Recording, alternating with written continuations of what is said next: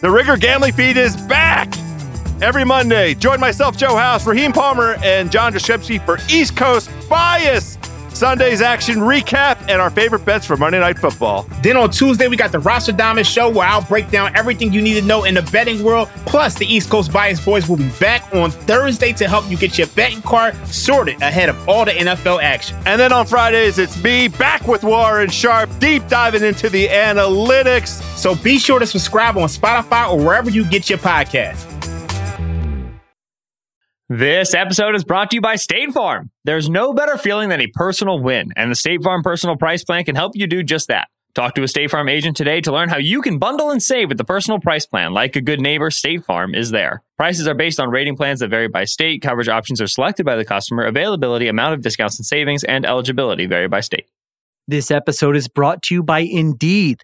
We're driven by the search for better. But when it comes to hiring, the best way to search for a candidate isn't to search at all. Don't search, match with Indeed. Use Indeed for scheduling, screening, and messaging so you can connect with candidates faster.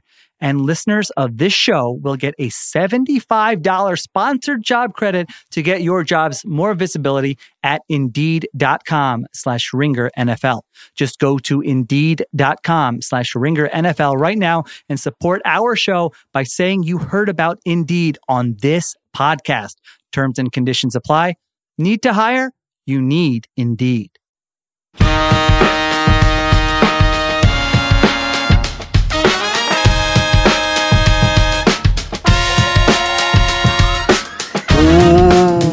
To Extra Point Taken. Sheil Kapadia here, joined by Ben Solak. Divisional round weekend in the books. We've got four teams left. We've got three games left. We've got two games coming up this weekend. We still got all kinds of head coach openings, not moving at a rapid pace, stuff happening around the league. A very busy time. So we got lots to get to with our takes today. Benjamin Solak, what are you sipping on? Was that tea? Was that a little hot chocolate? What do we got? I got it's a homemade tea brew by my pal Kiara and my bird mug. Very nice. Uh, I thought you'd be more excited about it. Never mind. I'm whatever. I'm Oh, over yeah. it. Uh, this the first extra point taken, Sheil. Uh, my, I should say the post game, the early week extra point taken, not being recorded late at night after a Monday night football game, not being recorded early on a Tuesday because for some reason we couldn't do after Monday night football. We had to get up early and do it. This is being recorded at a regular hour of the day. So if you notice good takes, surprisingly elevated conversations and thoughts, just know it's because we are at a reasonable hour and it's a wonderful feeling. Yeah, that could lead to worse takes. You know, sometimes the loopiness of a 2 a.m. or whatever Right. helps us out, but whatever. All right, here we go. Let's get to it. I'm up first today, Solak. I've got the extra point taken. Uh, so I will lead us off.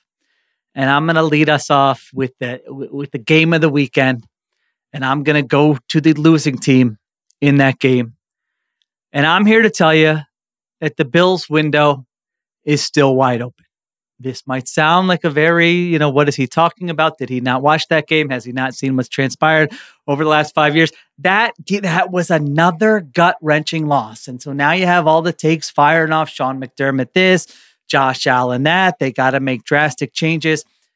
I'm here to tell you that you don't need to buy into any of those things. Okay, this has been a heartbreaking stretch for the Buffalo Bills and their fan base. Like I, I, you know me, I don't feel much emotion, but I was like feeling emotion watching the fans in the stands after that game. You wrote about it beautifully, by the way, in the uh, hot read. Everyone Thanks. check that out on the ringer.com. But to have these teams be so close, you know, for a fan, it can make you question, why do I waste my time? Why do I waste my money? Why do I waste my emotional energy on sports? I could be doing something else with my life. If you're a Bills fan, this is just like another one that you're adding to the ledger year after year after year. However, the Buffalo Bills are not broken. They don't need to fire the whole coaching staff.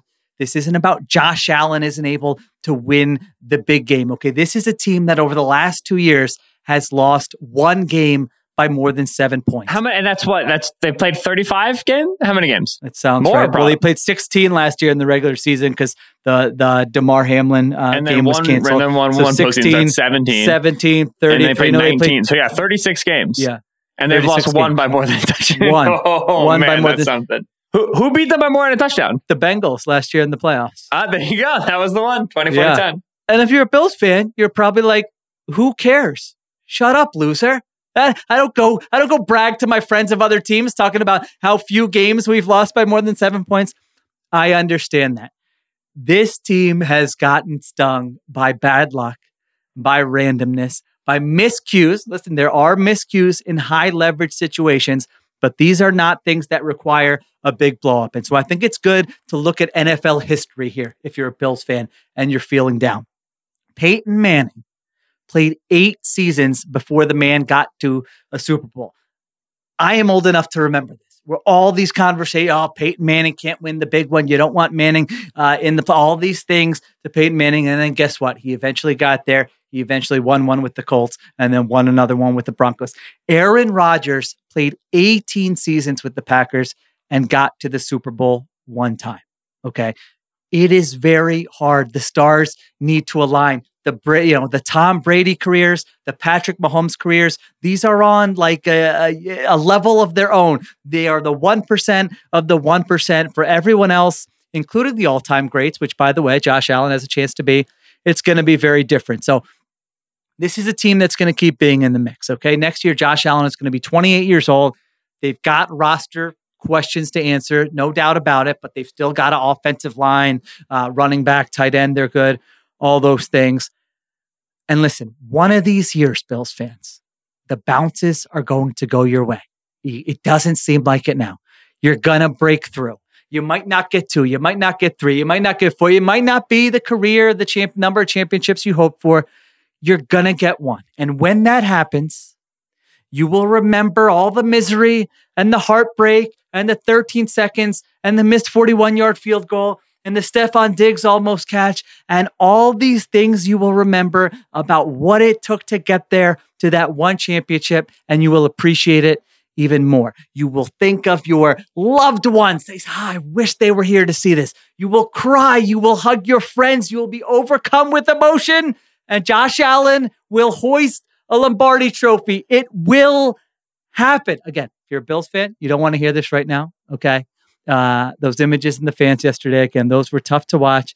But I'm telling you, it's going to happen eventually. This is not a blow everything up. This is not a referendum on Josh Allen. This is not anything on Sean McDermott. It sucks to say, but you got to just keep plugging away, being in the mix. And one of these, these years, the ball's going to bounce your way. So there you go. I feel like I've been the Bills defender, Solak, from like the first day we started this yes. podcast. I don't know how I got there. I really have no connection to the fine people of Western New York, but that is legitimately, authentically how I feel. So there you go. Right. I was going to accuse you initially. I was going to be like, this is Bill's cope. As someone who you were so close to cashing some amazing Bills receipts that I you're taking. Okay. They got to the divisional round. They were six and six when right. I said it or whatever. The, your, your prediction was the Bills they're, they're going to win the division, and they did. And then and then you start the postseason like they're going to win the Super Bowl, and they didn't get there. So what's the new prediction?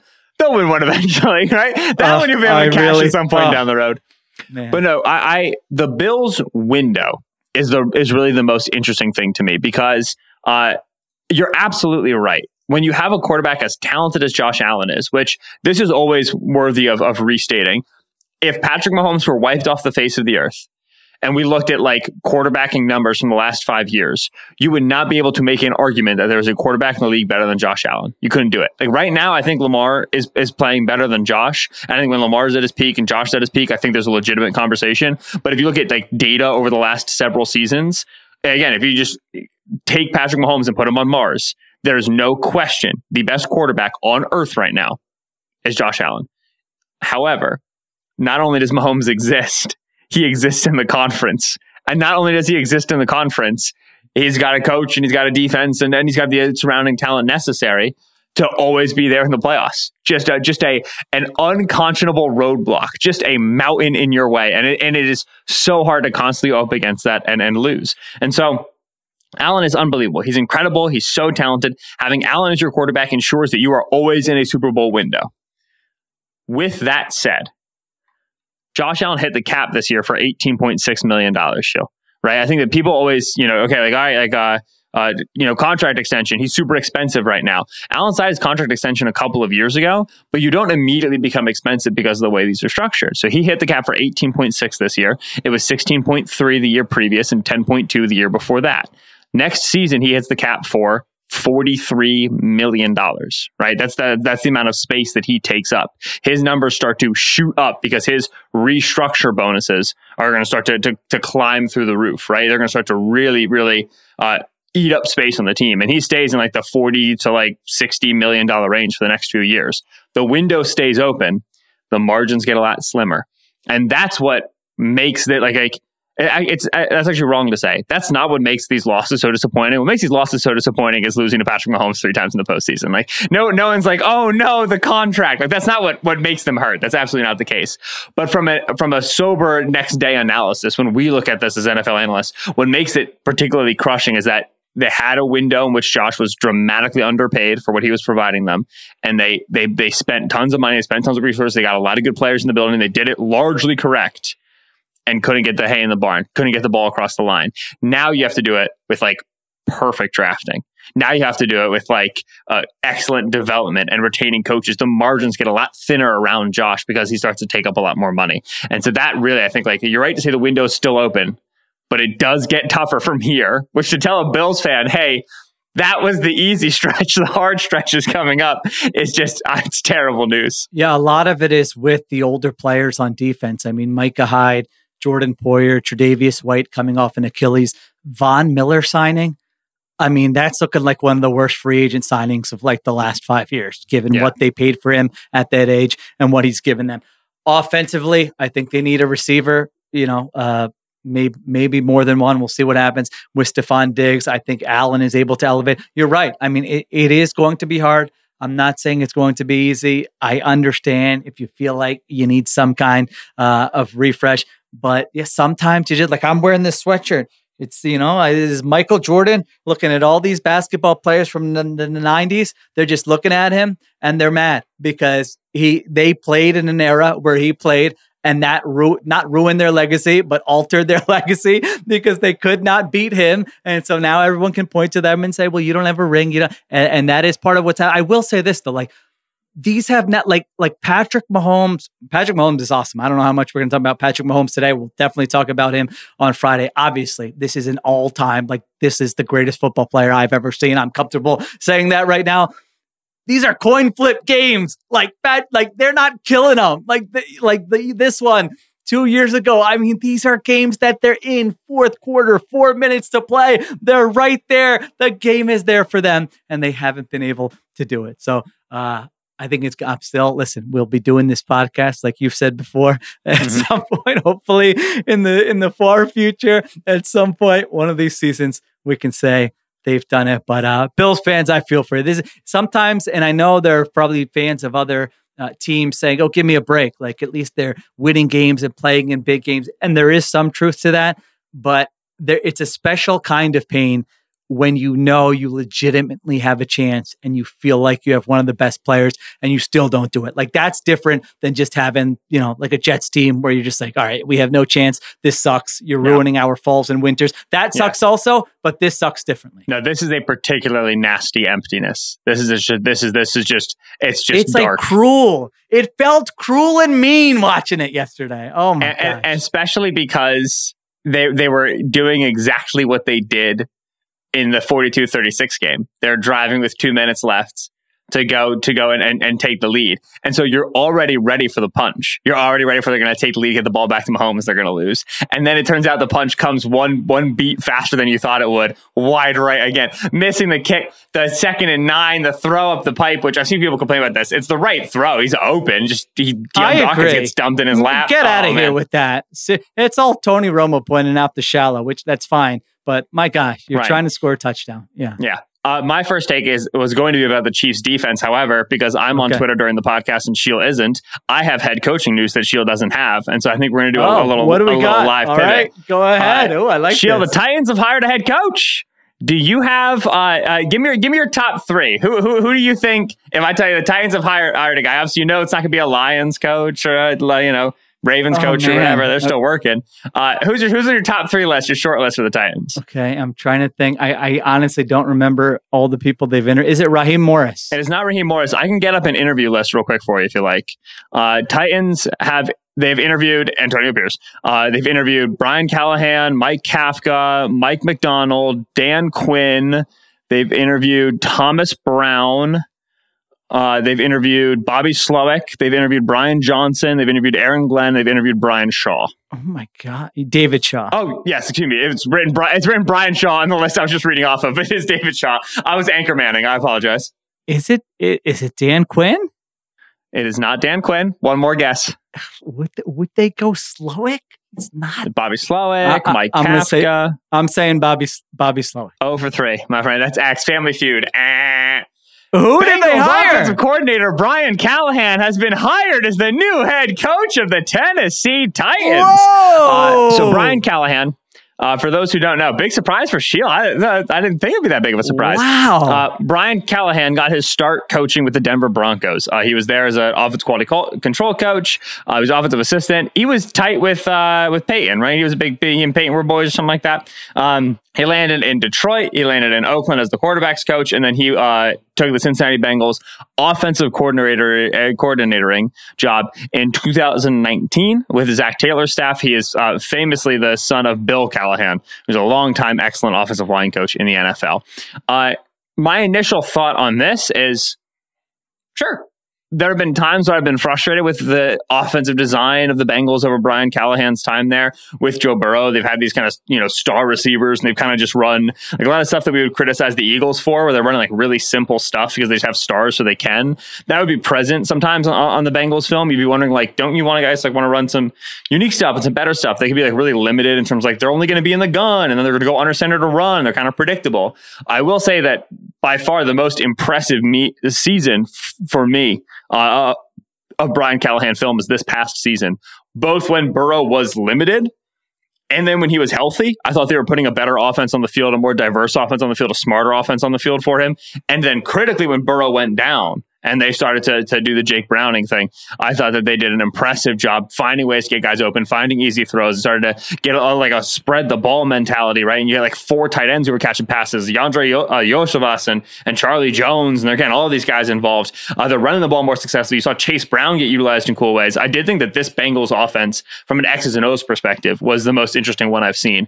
With that said, I wouldn't have put Callahan at the top of my like, this offensive innovator might have McVay juice list, right? Like I think if you were if you were swinging for like let's go get the young, inexperienced offensive guy and see if he can revolutionize the sport, I would have been more interested in a Mike Kafka or a Bobby Slowik. I, I don't. To be clear, I don't think either one of those guys is that dude. That's just that's where I would have rolled my dice. That's where I would have sent my gamble over a guy like Callahan. So this is not the sort of hire for me where I'm like, wow, maybe he ends up being a good, solid offensive head coach, right? Maybe he ends up being a, a, a Doug Pederson or a you know Frank Reich Indianapolis version, or just a guy who like coaches offense well and and keeps the ship running and he hires a good staff, what have you. Obviously, he's going to have the NFL connections. Um, but Brian Callahan, the new OC of the Titans, they must have felt like they got their guy because, as you brought up in the top of the show, no one's really been hiring anybody.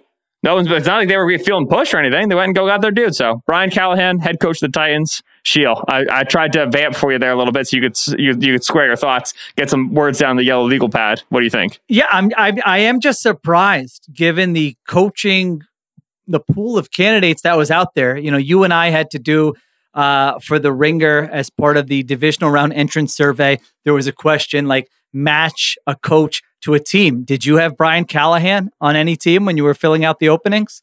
Oh, it is extremely unlikely. I don't think I remember that Brian Callahan was getting interviews at the time. Yeah, yeah. I doubt anyone did that. That's why when you said that, oh, uh, he's he felt to me like somebody who gets interviews this time around, but is not going to get one of the head coach uh, head coaching jobs given all the opportunities out there. Now, I think that the Bengals offense, I don't think it's just been this year. Like I thought last year they did a great job uh, of adjusting. It They, maybe yeah, they improved last year. That's a good point. I forgot about that, but they certainly did. I just control F Yeah. for Callahan on our divisional preview. There's no zero for zero. Not a single Callahan mention, brother. Yeah. And I had people I had to leave out of that thing where I'm like, oh, I really like this guy, but can't get him in there. So uh my gut reaction is that it's fine because the Titans are in this weird spot where like, you know, they're not competing for a Super Bowl next year. So if he came in with a good plan and they thought, okay, he can put together a good staff, uh, I do think they showed some off, they showed a good job of adjusting, of evolving uh, in Cincinnati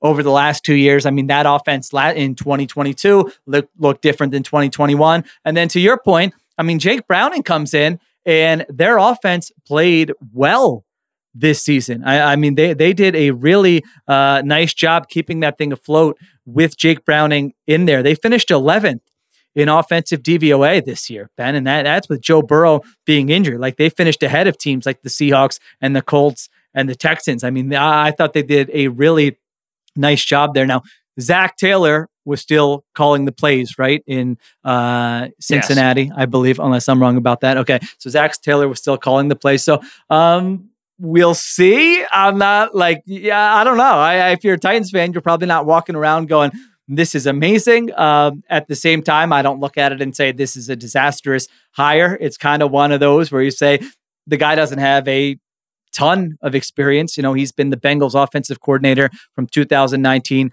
to 2023. You know, 10 years ago, he was kind of getting his start as an offensive quality control coach. Then, like you said, he moved up uh, to quarterbacks coach at a couple stops and then offensive coordinator. So I think it's fine. Listen, if you can hit on an offensive coach um, who can adjust, who can get more with less, there you go. I'll say it with your offensive players then that's going to be a good thing. I mean, they're they're in a weird spot. So like, who's playing offense on this team next year, right? DeAndre Hopkins not, not is probably Chris gone. Moore Derrick fan? Henry's probably gone.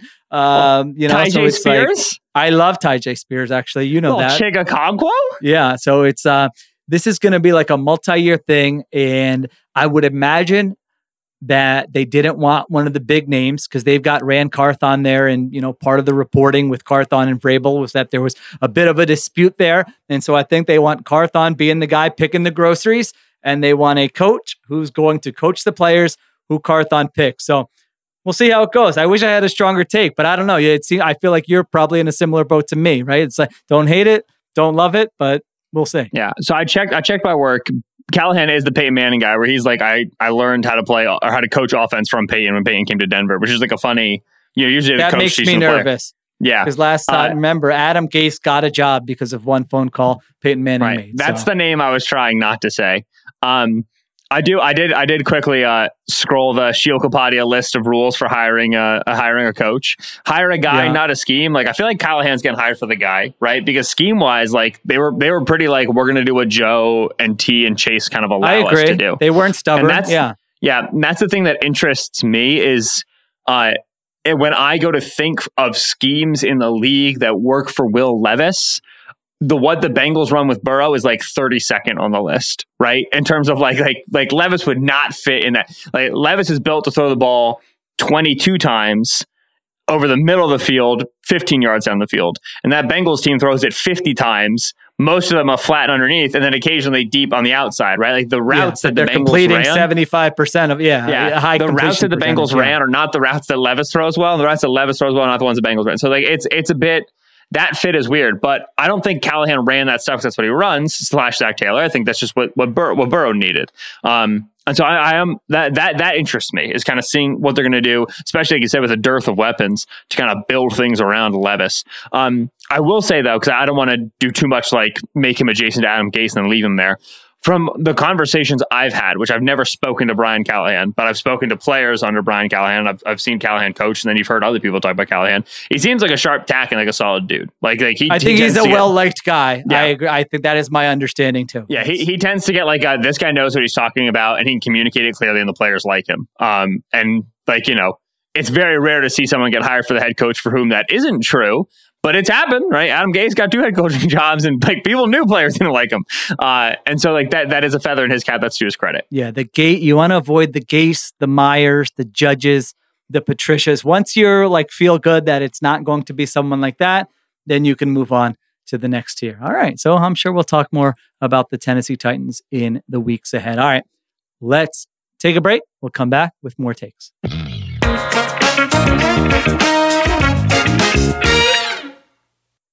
This episode is brought to you by State Farm. There's no better feeling than a personal win, and the State Farm Personal Price Plan can help you do just that. Talk to a State Farm agent today to learn how you can bundle and save with the personal price plan. Like a good neighbor, State Farm is there. Prices are based on rating plans that vary by state. Coverage options are selected by the customer. Availability, amount of discounts and savings, and eligibility vary by state. This episode is brought to you by Indeed. We're driven by the search for better. But when it comes to hiring, the best way to search for a candidate isn't to search at all. Don't search, match with Indeed. Use Indeed for scheduling, screening, and messaging so you can connect with candidates faster. And listeners of this show will get a $75 sponsored job credit to get your jobs more visibility at indeed.com slash ringer NFL. Just go to indeed.com slash ringer NFL right now and support our show by saying you heard about Indeed on this podcast. Terms and conditions apply. Need to hire? You need Indeed.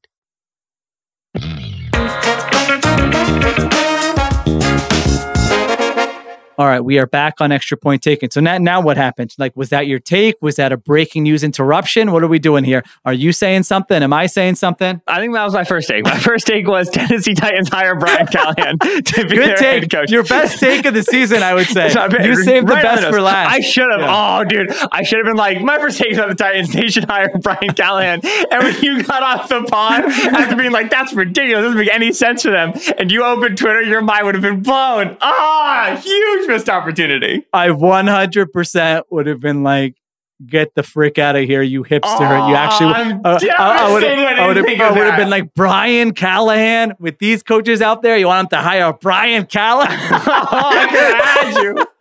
What a shame. Okay, next time, news perfectly breaks during a show. First That time you've good. checked Twitter during the show, and uh, it's relevant. I don't have to yell at you for not paying attention to what I said because you also got some big episode for us. I mean, we're rounding into form coming up here on the championship weekend. All right, this leads well into mine. The second tape, second take, because I got a head coaching one here. So, I'm in on Jim Harbaugh to the Chargers. Let's do this. Let's call it in. Let's call it in. Uh, per ESPN, Harbaugh had a second interview there. I'm not telling you. Uh, first of all, this would be great for content. And as you know, I am team content. Jim Harbaugh and Justin Herbert. I cannot imagine more different personalities from how I know them, at least, than those two guys. So the comedy upside of their personalities would be great. At the same time, I'm looking at this Chargers team like I do feel like they need someone like Harbaugh. I mean, the guy has won everywhere he's gone. Uh, 44 and 19 and 1 in four seasons with the 49ers, won nearly 70% of his games. Strong personality? Yes. You know what? The Chargers might need a strong personality uh, to lead them.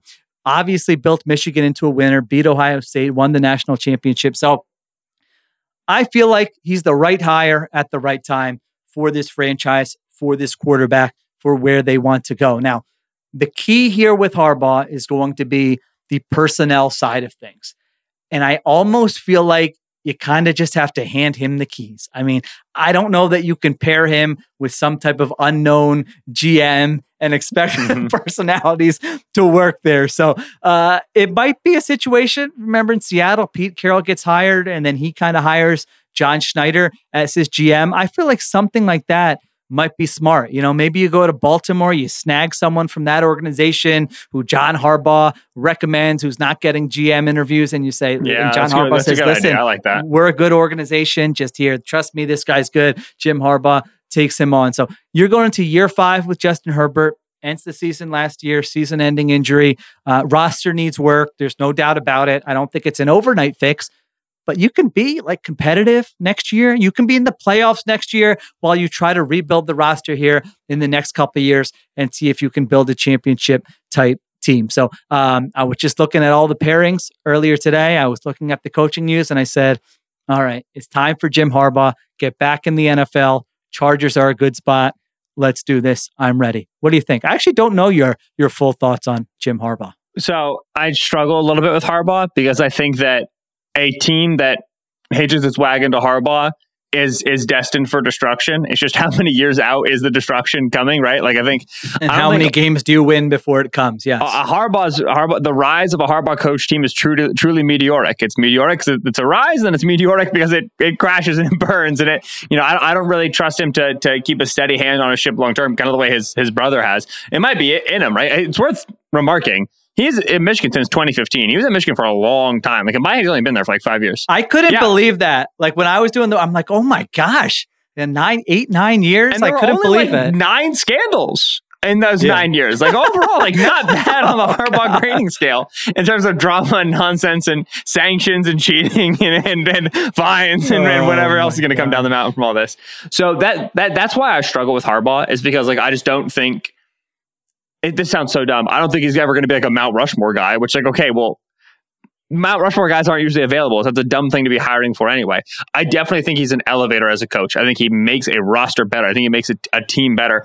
I also think like you've seen Harbaugh. Obviously, he was at Stanford with Andrew Luck. They were incredible. But you've seen Harbaugh with with the Niners in San Francisco, and then at Michigan with the, with the quarterbacks they've had, and Shea Patterson and, and JJ McCarthy. Like he hasn't needed elite quarterback play to find a way to win, and that's such a like a, a, a, sign of being a good coach, right? I really believe like if, if you are consistently winning at the level you're coaching at without the best quarterback at that level, that to me is like that that that's impressive. Like he took that Niners team to a Super Bowl. So I really think he's I think he's very good at building around the margins. I think he's really good at at, at figuring out the other positions and, and, and how to get the best talent there and how to develop talent, how to develop athletes, how to maximize what schemes are going to work. Like, I think he's got a mind for it.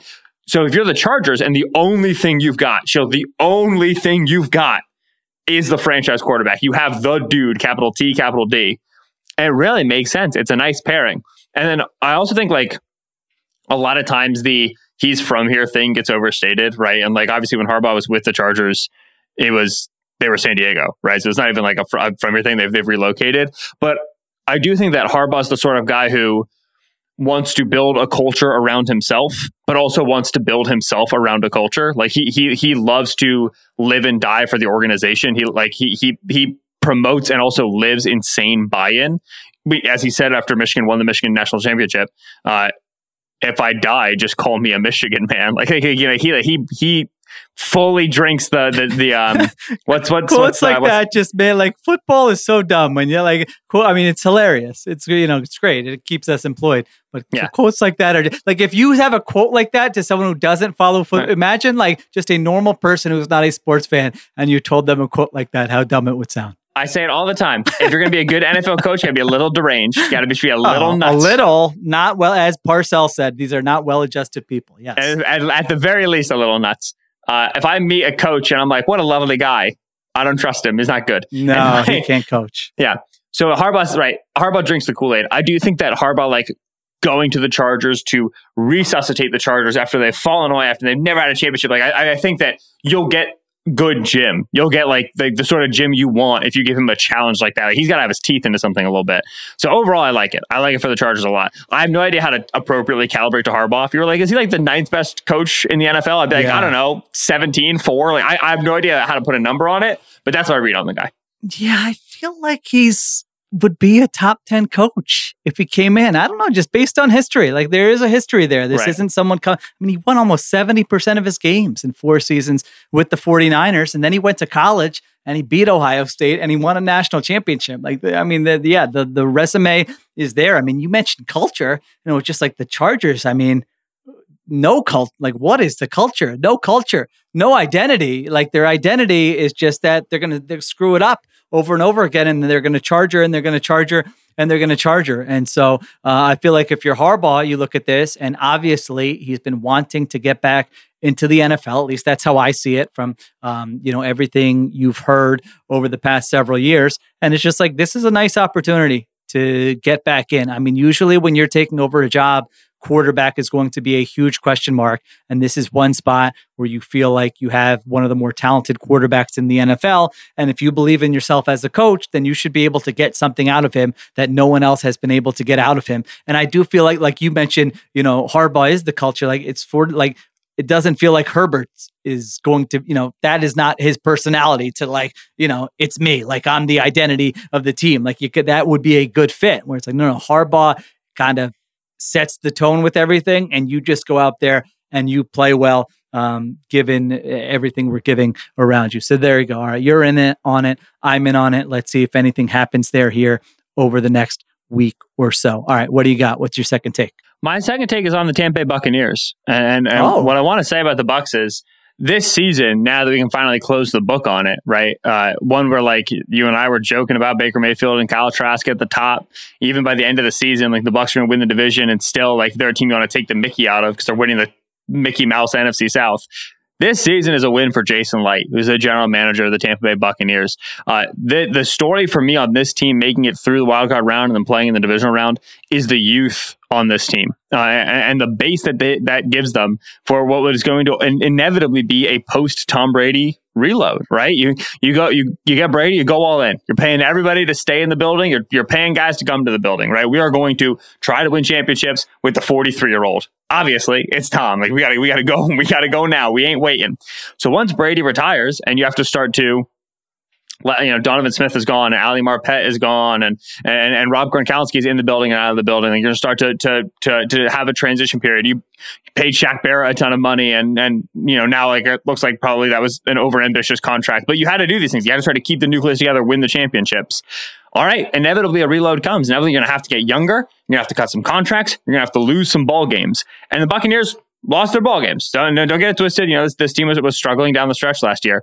But this season, man, watching them uh, against the Detroit Lions, eh, you got KJ Britt flying around the field at linebacker, just a, a guy who has ousted uh, Devin White from that starting job. And, and remember, like they had a big future in mind for KJ or for, for Devin White. They need him to be the the heir apparent to Lavonte David. They've got this fifth rounder from 2021, KJ Britt, kind of fill on the depth chart behind him. And then as White's struggling, KJ gets snaps and looks excellent. Talk about Calijah Kancey. First round pick this year, defensive tackle. Ooh, you see some Calijah Kancey film recently? He's a Calijah on the inside next to Vita Vea, winning quick over the guard, generating pressure from the interior. I was a Kancey doubter. and He's too small to succeed at the NFL level. He's been the, the pass rush guy they want him to be. Christian Izien, who won their, their nickel job, undrafted free agent out of Rutgers this year. Yaya Diaby, seven sacks playing off the edge, taking snaps away from Shaq Barrett. Uh, uh, they wanted Joe Tryon-Shoyinka to be this guy. He wasn't that guy. Diaby's winning those snaps. Offensive side of the ball. Kick Luke Goedeke to right tackle. I did not think that was going to work. Early on, it didn't seem like it was going to work. Luke Goedeke got better right tackle. Cody Mauch, who's their second round pick, played right guard. He's gotten better over the course of the season. Rachaad White took a step forward at running back. Their youth, much of which has been drafted over the last two seasons, was going to define the scope of this reload. If you hit on a lot of those young players, and if the snaps that you gave them led to development or not, that was going to be, okay, is this a one year reload, two year reload, three year reload? How ready are we? And even if you're like, okay, we're probably not going to contend in the NFC, right? We're going to lose to the Lions. Like we're not at that level yet. Even if that's the case, you think about a guy like Mike Evans who has his contract coming up. I, I, I thought entering the season, I talked a lot about Mike Evans being a midseason trade candidate. I think the trade him. I think they're going to they're going to trade him at the deadline. So they're going to be two and six. Not only are they not two and six, they went to the postseason, won a postseason game. Evans went over a thousand yards. If you're Mike Evans and like entering the season, you were like, I might leave Tampa for the first time. I might go somewhere where I can actually go win a championship.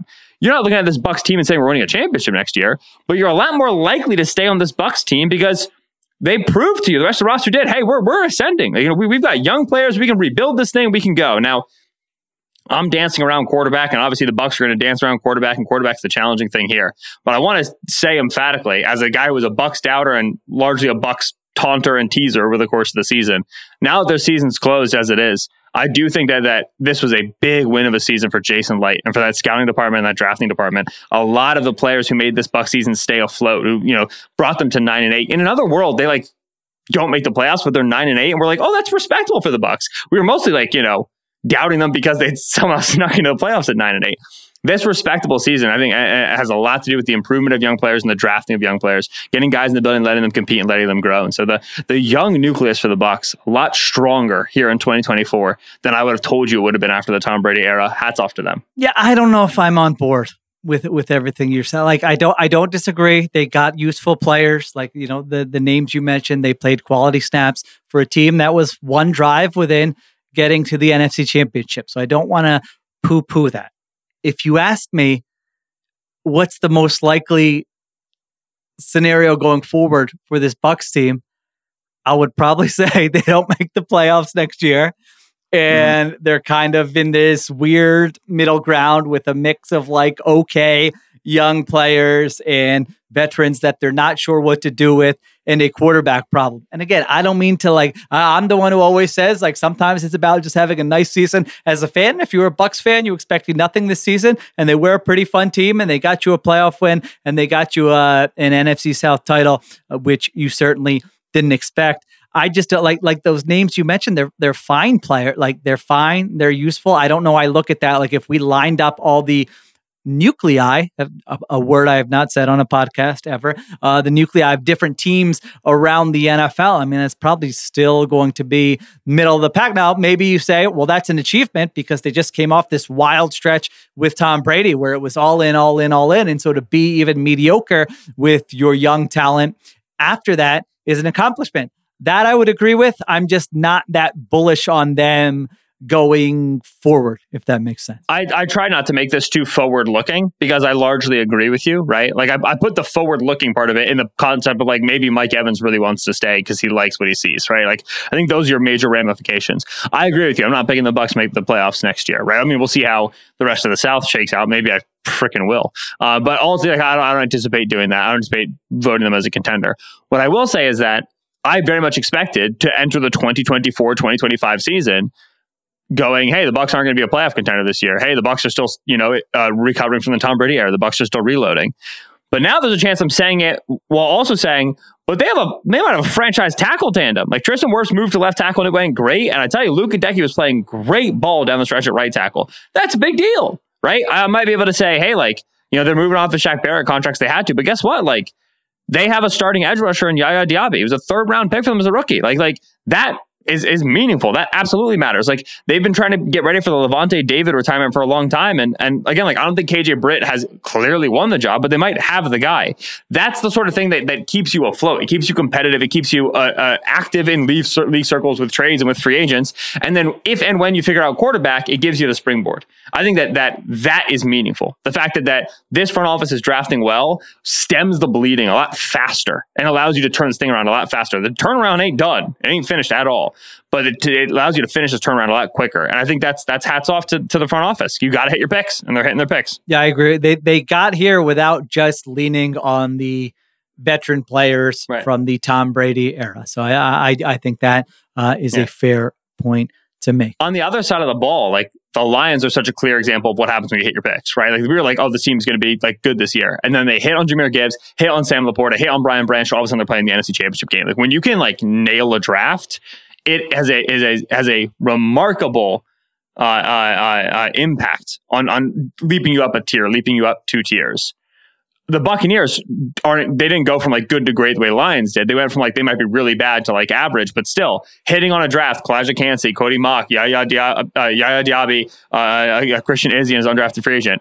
It leaps you up, and that leap I think is cool to see yeah, four useful players in a draft is a home run. Most you might hear that and be like, "What?" That's no. If you get like four starters mm. or two starters and two rotational players, uh, it obviously depends on where you pick. I mean, Lions had four of what the first forty-five picks, so that's different. But yeah, that is a uh, that is a nice draft. And so when you're positioned like that after their rookie seasons, that is promising. All right, take one more break. Come back with our third takes.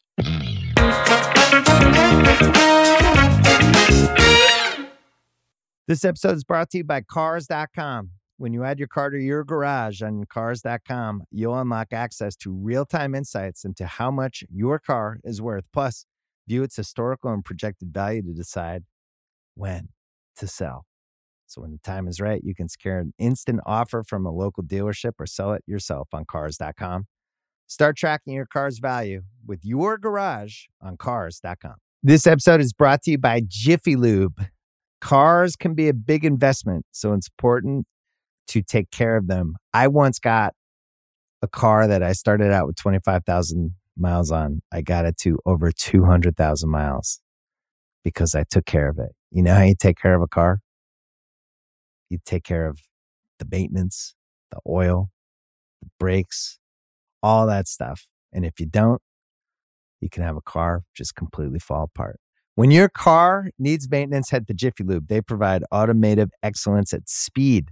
Get your oil change, brakes checked, tons of other multi care services. It's all done by expertly trained technicians who actually care about taking care of you and your car. Jiffy Lube, car more. To find coupons and start an instant online estimate, visit jiffylube.com.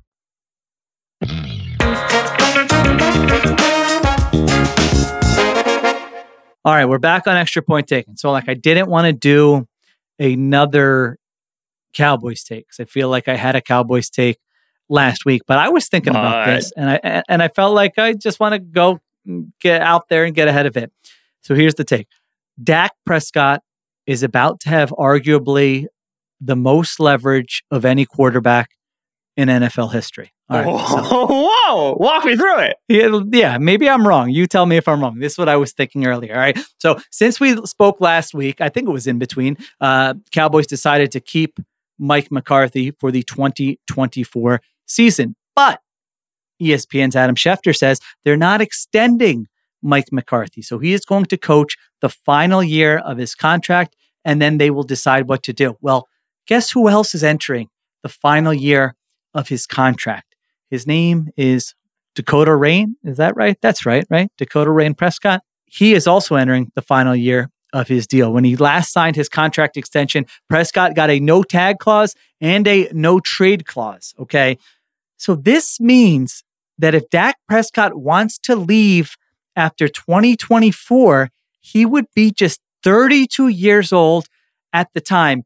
And like as things stand right now, there's literally nothing the Cowboys would be able to do about it. If Dak Prescott decided in his head or his camp or whatever that 2024, I'm just playing it out and whatever happens, happens. And then I might want to go somewhere else.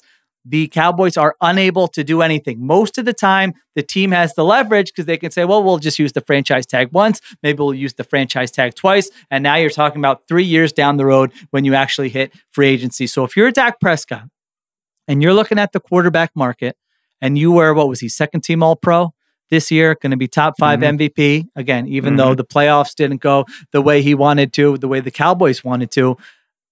If you want to be incentivized to stay, I mean, what are the Cowboys going to have to pay you on an extension? They're going to have to make you the highest paid player in the NFL. Uh, I'm just telling you, that's what it's going to take. Joe Burrow right now is making 55 million per year. And so if you're incentivized to sign a contract when you are one year away from free agency as an all pro quarterback at 32 years old, like that's basically the beginning and the end of the conversation. If I'm Dak Prescott, it's either we're beating that Burrow contract and going above 55 million per year, or I'm just going to chill for a year and I'll figure it out after the season. So Prescott needs to be incentivized to sign this contract extension this offseason. And it's going to take a big, big number. Not only a big, big number, but remember all those conversations we had about did the Deshaun Watson contract change the market? Will other quarterbacks now get fully guaranteed deals like Deshaun Watson got? And it didn't happen. Deshaun Watson got 230 million fully guaranteed. No other quarterback has gotten more than 146 million guaranteed. You know who's in position to say, well, I would like my next contract, whether it's three years, whether it's four years, whatever, fully Mhm. guaranteed, or maybe it's not fully guaranteed, but it's just at a monster number that blows out the rest of the market. That would be Dak Prescott. He is in that spot. Like this is a huge storyline to watch this offseason. Will these two sides be able to come to an agreement that keeps Prescott with the Cowboys beyond 2024? Or is there a chance that Dak Prescott and Mike McCarthy, the coach and the quarterback of a team looking to contend for a Super Bowl, are both going into 2024 in the final years of their deals? Oh, it'd be del- it'd be so good. It'd what are the so odds? I mean, what are the odds that that's going to work out? So, bottom line, rare, rare scenario. Regard if you're listening to this, going, give me a break. Prescott's not the best quarter. Like it doesn't. That doesn't matter. What matters is the mm-hmm. leverage of the player, the market. Dak Prescott performed at a high level in the regular season. Again, 32 years old. We never see a top 10 quarterback in his with prime years left enter free agency. That's at least possible with Dak Prescott here. So there you go. Did I make the case? Am I wrong? What do you got? No, I, I liked it the more and more you got there. And the, uh, at first, I was like, I was like, how does Dak have the more most leverage of anybody in history? Because I'm just thinking about they lost to the Packers, right? Like no one has any leverage. Like it's all Right. it's all terrible. But uh, there was a report in December, right? That uh, hey, like you know, uh, we're we're going to potentially give him the big extension. They were, I want to say like like ten and three at the point or something. Like Dak was leading the MVP odds. Like there's a there's a there, there's a public thought that like oh they were talking about it and then they got worse. Now they're not going to talk about it anymore. That's not really the way it goes. Like, it, like they were initially like, feeling out what it's going to potentially look like. Like they're going to come back to the table on it without question, just to get an understanding of what what's your camp expecting, what's my camp expecting. The also the other thing that makes the the moment really crazy is that CeeDee Lamb's got one year left. Right, CeeDee Lamb is, is, is, has got one year left on his deal, seventeen Micah million dollars, and Parsons he's up. needs an extension that would make him probably the highest paid defensive player in the NFL. Yeah, and then anyway, Parsons has one year before his fifth year option. Yeah. Yeah. So both so Parsons is now extension eligible because he's finished three seasons. CeeDee Lamb needs an extension to stay on the team again next year. Uh, uh, Zack Martin. I remember the whole Zack Martin conversation with all the Yeah. nonsense. One year left, and then he's got void years, right? So he's like, he's there's cap money that's in 25 and 26, but really he's just under contract through 24. So like, the Cowboys are bring it in, bring it close. We got to whisper this, nobody hears. Like dangerously close to a full team blow up if they want it. it. And I don't think that they would want that. There's no reason to want that. CD is incredible. Zack Martin was first team All Pro again. Dak Prescott's incredible. But they're not committed to anybody beyond 24, which is stinky. Like that's not how things typically go. Uh, and so we'll see, right? They might walk out in March and be like, bam, CD extension, bam, Dak extension, make it very clear, like this player nucleus is our nucleus. We have some coaching staff questions, but that's it. Or they might just be totally just silent as the grave over the course of the summer, in which case the narratives Sheil the storylines. Mm, mm, mm, mm, mm. I would like to see it. I mean, we, now they will like Prescott's cap number is huge this year, so they're they're going to do something there. But a lot of times that's a restructure where you just pay more money up front, spread it out over multiple years. That doesn't mean an extension. So when and if that happens, don't get confused. I mean, an ex- I, I'm telling you, if Dak Prescott signs an extension this offseason, it will make him the highest paid player in the NFL. Again, you're listening, going, wait, the guy who has not gotten past the divisional round in what seven, eight years in the NFL. Yes, that Yeah. that is how uh, that is how this works. Guess who's? Yeah, I mean, Josh Allen's gotten past it once, as we just went over, and no one's got like, Yeah. these are very talented quarterbacks. It's hard to get past these benchmarks. So could could Dak Prescott finish his career? Where would you want to see him go? Let let's say they come to an agreement. Cowboys say we're not doing that. Dak says, "All right, let's go try to win the Super Bowl. Figure it out." Nick, can you like? I mean, there. I think people would be shocked at what like the bidding war would be to sign Dak Prescott if he's available next off. And this is the thing. Normally, when a when a team is moving off from like usually it's like okay, trade the guy. I mean, Russell Wilson. Deshaun. No, they cannot do that. No tag, no trade clause. They would get nothing for Dak Prescott. I, I see in your eyes you want the Miami Dolphins. Oh, Sheil. Yes? Sheil. of course. Are you kidding me?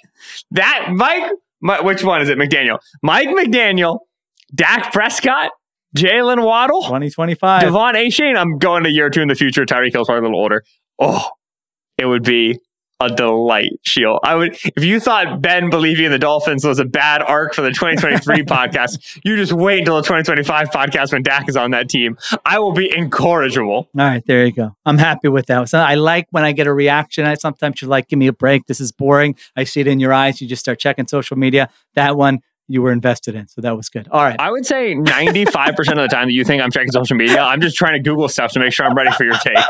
I had to get up CD's contract. I had to figure it out. All right. What do you got? What's your third thing? My third take, stunned that this ball is in my court and not in your court. Ooh. Uh, the Kyle Shanahan time management issue is rearing its ugly head once again. oh, all right. And what a dangerous thing to be true, Sheil, approaching a game against the Detroit Lions and Dan Campbell. Uh, end of the first half. Niners are, are, are down six. Uh, excuse me, Niners are up seven six. Sheil's already wagging his head. Sheil's disgusted. I Sheil, I have the plays up. Could you do this from memory? You've looked at this so many times that you just know. No, you know, I the, you know have- the I actually haven't. you know the down and distance. Honestly, and I'll let you go. Uh, I haven't looked at it since the game because this is not a one time thing. This is almost what I expect Right. uh, when I watch Kyle Shanahan coach football games. So it is. Uh, it is seven to six. The Niners are leading, but it has generally been a Packers controlled first half. Right, it has been a bad first half for the Niners. Brock is missing, and and and and the, the Packers have been driving. They've had field goals, and they've had a fourth down fail. And but in general, like shaky game. Uh, the Niners get the ball twenty five yard line, four minutes left, all three timeouts, four minutes before halftime. Kyle's running the football. We're getting a, a, a short pass. We pick up a first down. You're snapping the ball with one second left on the clock. They run three plays. Sheil three before the two minute warning. All right. Get it down to the two minute warning. Again, all three timeouts. They have the ball on their 40. And they go, uh, uh, pass to Christian McCaffrey, run, run, get to third and two on the Packers 43. The clock is running 119 all the way down through one minute, all the way down through 50 seconds, down through 40 seconds. My blood pressure is rising. As the clock decreases, Sheil's blood pressure just increases, just 140, for just leaping up. They take a timeout with 34 seconds left on the clock. It is their first timeout they then pass the ball underneath. Brock has a couple of checkdowns. They get the ball to the 30. They spike it with one timeout left to save the time. Third and two, incomplete pass. They kick a field goal from the 30, and it has failed. They got the ball at the at the 25 yard line with four minutes left, and in four minutes, Sheil they moved a grand total of 45 yards. This was the best offensive football last year, and attempted a field goal with a kicker that they largely don't trust in Jake Moody. That was blocked, and they go up uh, they go In into the halftime rain. up uh, into the halftime locker room up seven to six. Now that was the bad one. They got away with zero points. Right, the result is very clear. Worth noting that the 49ers were losing this game 17 to 21 with six minutes left in the fourth. Got the ball on a missed field goal attempt from the Packers, 31 uh, at the 31 yard line. There's 6:18 left, and they decided to make that drive the last drive of the game. 6:18 when we when you have timeouts is plenty of time to go two for one if you're aggressive. And obviously, you're like, okay, if, if we can make this last drive of the game and ensure that those guys don't get the ball and they don't have a chance to rebuttal, sure, but you ain't been moving the ball that easy, Chief. This ain't 42 to 36 now. This isn't this isn't oh, we know we can take the air out of the ball because we go down and field and score. You haven't scored on that many drives. I don't know if you want to be playing that football. But they were running the football and completions in bounds and letting the clock go and not hurrying up and eating clock and eating clock and eating clock, eventually scoring from third and one with a minute left. But if they had failed Sheil to convert on that third and down, fourth and one from the, the Packers six, that was the ball game. They don't get that fourth down. It's over. They didn't play for two drives. They played for one. This is who Kyle Shanahan is. All right. Kyle Shanahan is a very cautious coach and a very uh, uh, negligent clock manager accordingly. He's very happy to let time just fall and fall and fall off the clock. Doesn't think about maximizing a possession, being aggressive, going for seven instead of three, going for two possessions instead of one. He, th- that is the opposite of the guy who's going to be on the other sideline on Sunday, and Dan Campbell is the head coach of the Lions. Campbell would like to get as many possessions out of the clock as he can. And the Lions will certainly run the football and sit on it when they have the lead and they're in that position. But remember, the Niners were not in that position at the end of the fourth quarter. They did not have the lead yet. Uh, Campbell will go for it on fourth downs in his territory, in your territory, fourth and one, fourth and five. He will go for them if it is even a, a 50-50 lean coach's decision campbell tends to be aggressive campbell tends to like to go for those uh, they will uh, they will you know I promise you. The, the the lions are up seven to six and they get the ball back with four minutes left at the end of the first half against the 49ers. They will be going for seven points. There is no they will not think for a second oh let's make sure they don't get the ball back. They will be going to put as many points on the board as possible. This is meaningful because the lions are seven point underdogs to the niners. The niners are clearly the better team, right? As a guy who I believed in the Lions, I've been picking the Lions. I've, I've, I've loved the Lions postseason. They do not match up well with the Niners. They gave up explosive passes. Like they, this is not a good matchup. Like Jared Goff throwing over the middle of the field versus Fred Warner. This is not the Lions game, right? This is in San Francisco. The Niners are the better team. The Niners are hugely favored, which means that the Lions are going to pursue a high variance game script. They're going to go for fourth downs. They're going to go for two point conversions. They're going to go for the luck based things that if they break their way, give them a huge boost in their winning probability. They are the big underdog. They're going to pursue variance. And Dan's great at that. And Kyle's great at letting them have it. And, and, and, and in the worlds in which the Lions win this game, Sheil, and in, in the 20% and 15% of future universes where the Lions beat the Niners in the NFC Championship game, I can guarantee you a big difference between that Lions win and that Niners loss will be clock management, end of half management. So, uh, Kyle Shanahan, this is your season. Weak NFC field. A Death Star offense, young players, generally healthy. Like the Debo injury is a big deal, but like all together, you got a great group here. This is your year. No Jimmy, you got Brock now. This is it. Do not blow this on the same nonsense you've been doing for years. Uh, well said. I'm glad you were the one who brought that up this week. You know, I was messaging uh, with our wonderful colleague Lindsay Jones earlier today on Slack, and she was like, you know, rank the remaining coaches based on how you feel about them game management wise. And I was like, I think I'll go Harbaugh, Campbell, Reid, Shanahan. Yes. Uh, Harbaugh has become a little more conservative, I think, because he because lo- he loves his defense. He, he has been a little more conservative in recent years than the past. Campbell, I think, is very good, but sometimes goes out of his mind like that Cowboys game when he's going for two. But I do like when he goes out of his mind, it's generally to be more aggressive than to be too conservative. Andy Reid, I've had this conversation with so many people. They're like, wow, he's figured that out since his Eagles days. And I go, no, Patrick Mahomes has figured it out and just takes control of it. I think if you saw Andy Reid with a different quarterback, it would not be pretty. And then I think with Shanahan, and I actually don't think it's like game management errors. Like I think there's a difference. Okay, there, there are coaches choices. It yes, it's yes. his mentality. He has like, do you ever have a friend who's just like worst case scenario? Like they're always thinking about like you're doing something that is completely low, but no, this the worst case scenario pops into their head. Maybe you have a parent, you know someone like this. It's always they're thinking about the worst case scenario. That is how this man coaches, makes these decisions even though he has built, like you said, like literally one of the most efficient offenses of the last 10 to 20 years. And he's got the, the one at halftime was wild because he was so worried about his offense failing and giving the Packers a chance to kick a field goal that he managed the clock that way instead of just going and trying to score the touchdown. Like that is a baffling, baffling decision. And he's done this consistently. This is who he is. This is not a one time thing. This is not a, again, this is not like he's dumb and he's screwing it up.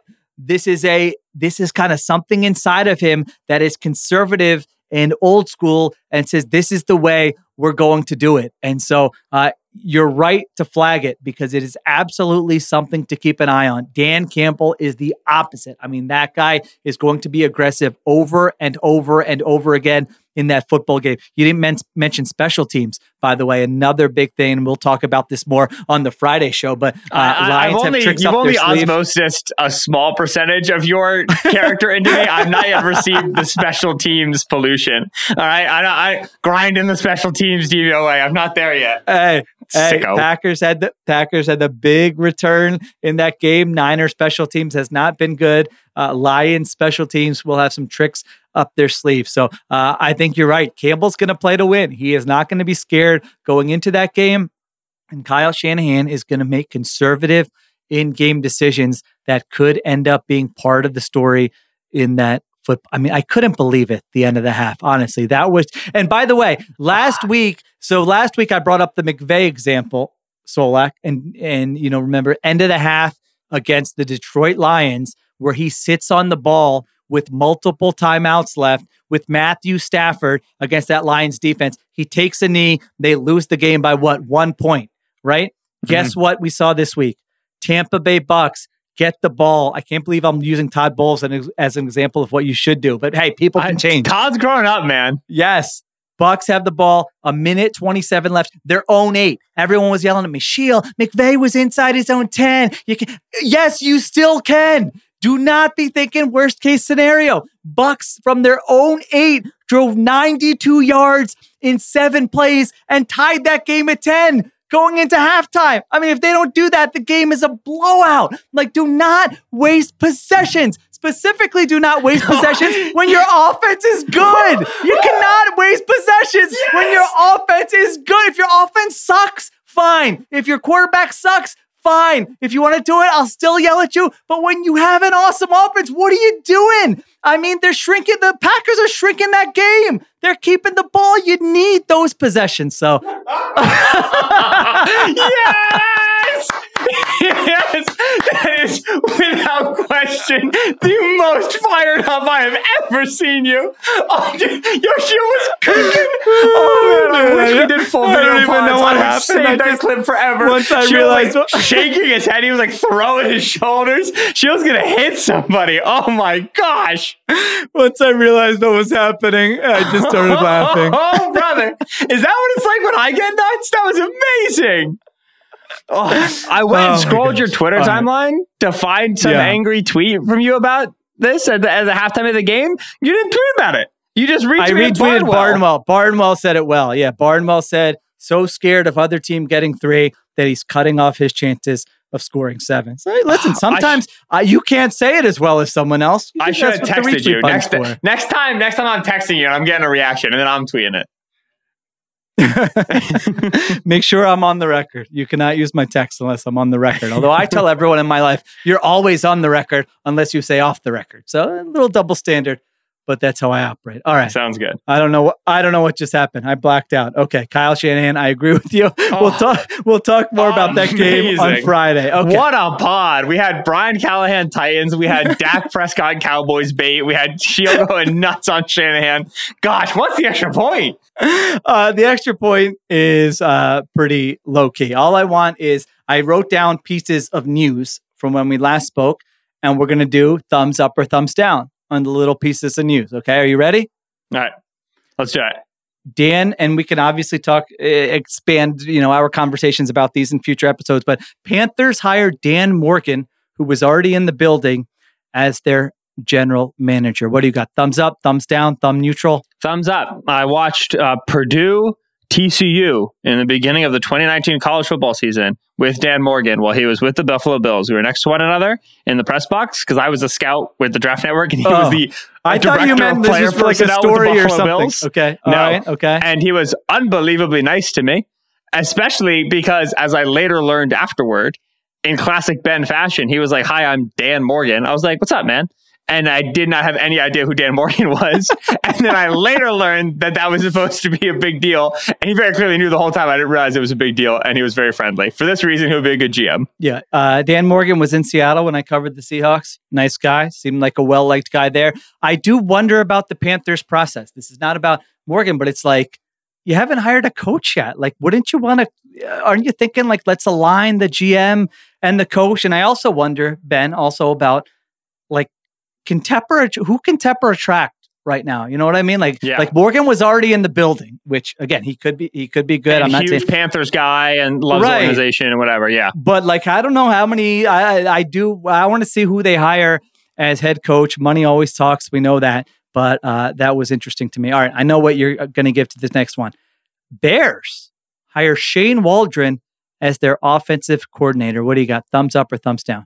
I also have a thumbs up. Yeah. I thought that was good. I would describe Shane Waldron as like like not the finished product. Like I, there's there's a couple of times each Seahawks game where I'm like, okay, Shane, do you want to like relax, dude? Like we don't need to be doing this. Or like Shane, it's third and two. Your offense hasn't had a nice drive in a few drives. Like, do you want to just like run it and get it and like sustain something? Like, I think he like makes some of the easy young mistakes that like uh, he's like thinking now called plays for two years. Guys can make. He gets a little bit too creative for his own good, but generally runs good stuff.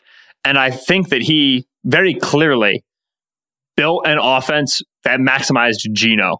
And I like when I can see a guy do things like, oh, you like these routes this way, you like these dropbacks, you like this sort of a pocket. We can do that here. I think for whomever the Bears end up getting a quarterback, he can cater things. I think that's a big deal. I agree with that. And Waldron was there for the one year with Russell Wilson, right? The last year of mm-hmm. Russell Wilson, yes. And Yeah, people so forget, like it's I know three that- years with, with Shane as a play caller. He started 21. Yeah. that wasn't a good offense to watch. That wasn't a consistent offense.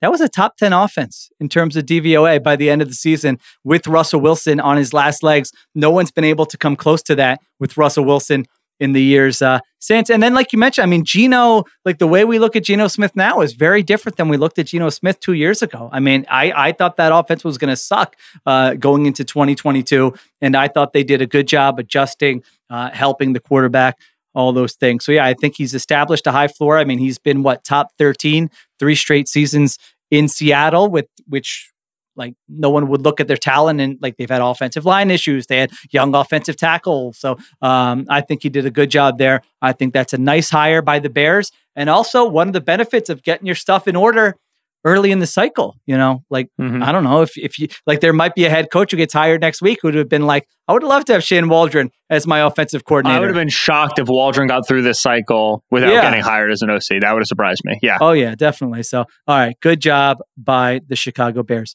Uh, Raiders hire Antonio Pierce. We I was messaging you about this because I'm like, do we need to have a take on this? And you're like, well, I kind of talked about it last time, and I was like, oh yeah, that's true. You did. Since then, he actually got hired, and I think we both have kind of a sideways on this. Like my Yeah. take on this, yeah, that's where you are. I mean, my take on this is like it might not work out. It's a bad history of hiring interim coaches and getting, um, you know, seduced by a five game sample. at the same time, the way those players went to bat, like that was unusual, the way those players went to bat for him. It wasn't like, yeah, we like him. He's done a good job. I mean, what was Maxx Crosby saying? Like he's going to demand a trade if they don't hire Antonio Yeah. Pierce. Maxx Crosby threw his weight around, and I appreciate Yeah. that from Max. That's six. yeah, that was a nice job by him. So it, it listen, it might again, it might not work out. I think it's okay to give it a shot. If it doesn't work out, it's not like you're in a horrible situation. You figure out the next move. So I think that was a fine move to make. And then the last guy I know you like, Jaguars hire Ryan Nielsen as their defensive coordinator. thumbs down. He should have been an Eagle. Oh, I th- okay. I was He like, belonged in Philadelphia. Just that angry mustached man belonged with my Philadelphia Eagles. Nielsen's good. Nielsen, Nielsen's, I- in my opinion, got the juice. I think he, he maximized a undermanned Falcons defense. They were one of the top defenses by success rate, by by rushing defense, rushing EPA. They were the top defense. When you go and you look at DVOA, they weren't nearly as high. Opponent adjustment. The Falcons did face some some uh, a really easy schedule of offense. With that said, uh, when I watch the film, I see a guy who understands how to make it work, right? In terms of uh, we're going to live in, in, in, a, in a two high world, but we're still going to be able to defend the run. That inexorable problem that all defensive coordinators have to deal with nowadays. You can see that he's got the same stuff that Dennis Allen did in terms of solving those problems. Some of the same liabilities too, and he asks a lot out of his corners. And I think that that that's going to be a bit of a growing pain for the Jaguars early. But Nielsen seems to me like a guy who's got his head screwed on straight. I like that hire. all right, I need to do, I, I need to like formulate more of a, I don't have a strong take on Ryan Nielsen. I thought their defense was fine. Like you mentioned, I thought they beat up on a lot of bad opponents, 24th in defensive DVOA, 30th in defensive DVOA against the pass. So they played the second easiest schedule in the NFL. I will remind people the Jaguars defense, you and I said all season, did not pass the eye test. Statistically, they were 10th in defensive DVOA under Mike Caldwell. Like back in August, if you would have told me, hey, they're going to be 10th in defensive DVOA, I probably would have picked the Jaguars to make the AFC championship. Like, they, I mean, their offense Yeah. is really the side of the ball that screwed them. So I, I wonder if that's going to be an upgrade or not. I think it's fine. I'm sideways. It- you know, there's a chance I come in in August and say all the hipsters love Ryan Nielsen, but here's why the Jaguars defense is going to stink this year. So that's possible that I come in with that take. H- hiring Ryan Nielsen is thumbs up. Hire, firing Mike Caldwell is thumbs down. So overall, you are at thumbs neutral, and there's a a chance that the Nielsen thing doesn't work, right? Like whenever you make a change, Right. like things can get worse. And I thought that Caldwell was doing a good job with that that unit. So I think they hired a good DC. Overall coaching staff process for the Jaguars, making defensive staff changes and no accompanying offensive staff changes to me is a enormous error. The only reason I have not brought that up yet as a take is because I'm still holding out hope that they make an offensive coaching staff change. But once it's kind of the nails in the coffin, I know they haven't done it. I will. There will be an extra point take and hear you where I go first take. Jaguars are screwing this up. There you go. All right. So something to look forward to. All right. Those are all the little nuggets that I saw that have trickled out in the past few days. All right. That will wrap it up for this edition of Extra Point Taken. A good one, an early post dinner edition of Extra Point Taken. No Monday Night Football, three games left. We will get to all of them. So, all right. Solak and I will be back on Friday previewing the AFC and NFC championship games, going over our picks, our props, our long shots, all the good stuff. So stay tuned for that. Thank you to Christopher Sutton for producing. Thank you to Eduardo Ocampo for the video production. Additional production supervision by Conor Nevins and Arjuna Ramgopal. Everyone have a great week. We'll talk to you on Friday on Extra Point Taken.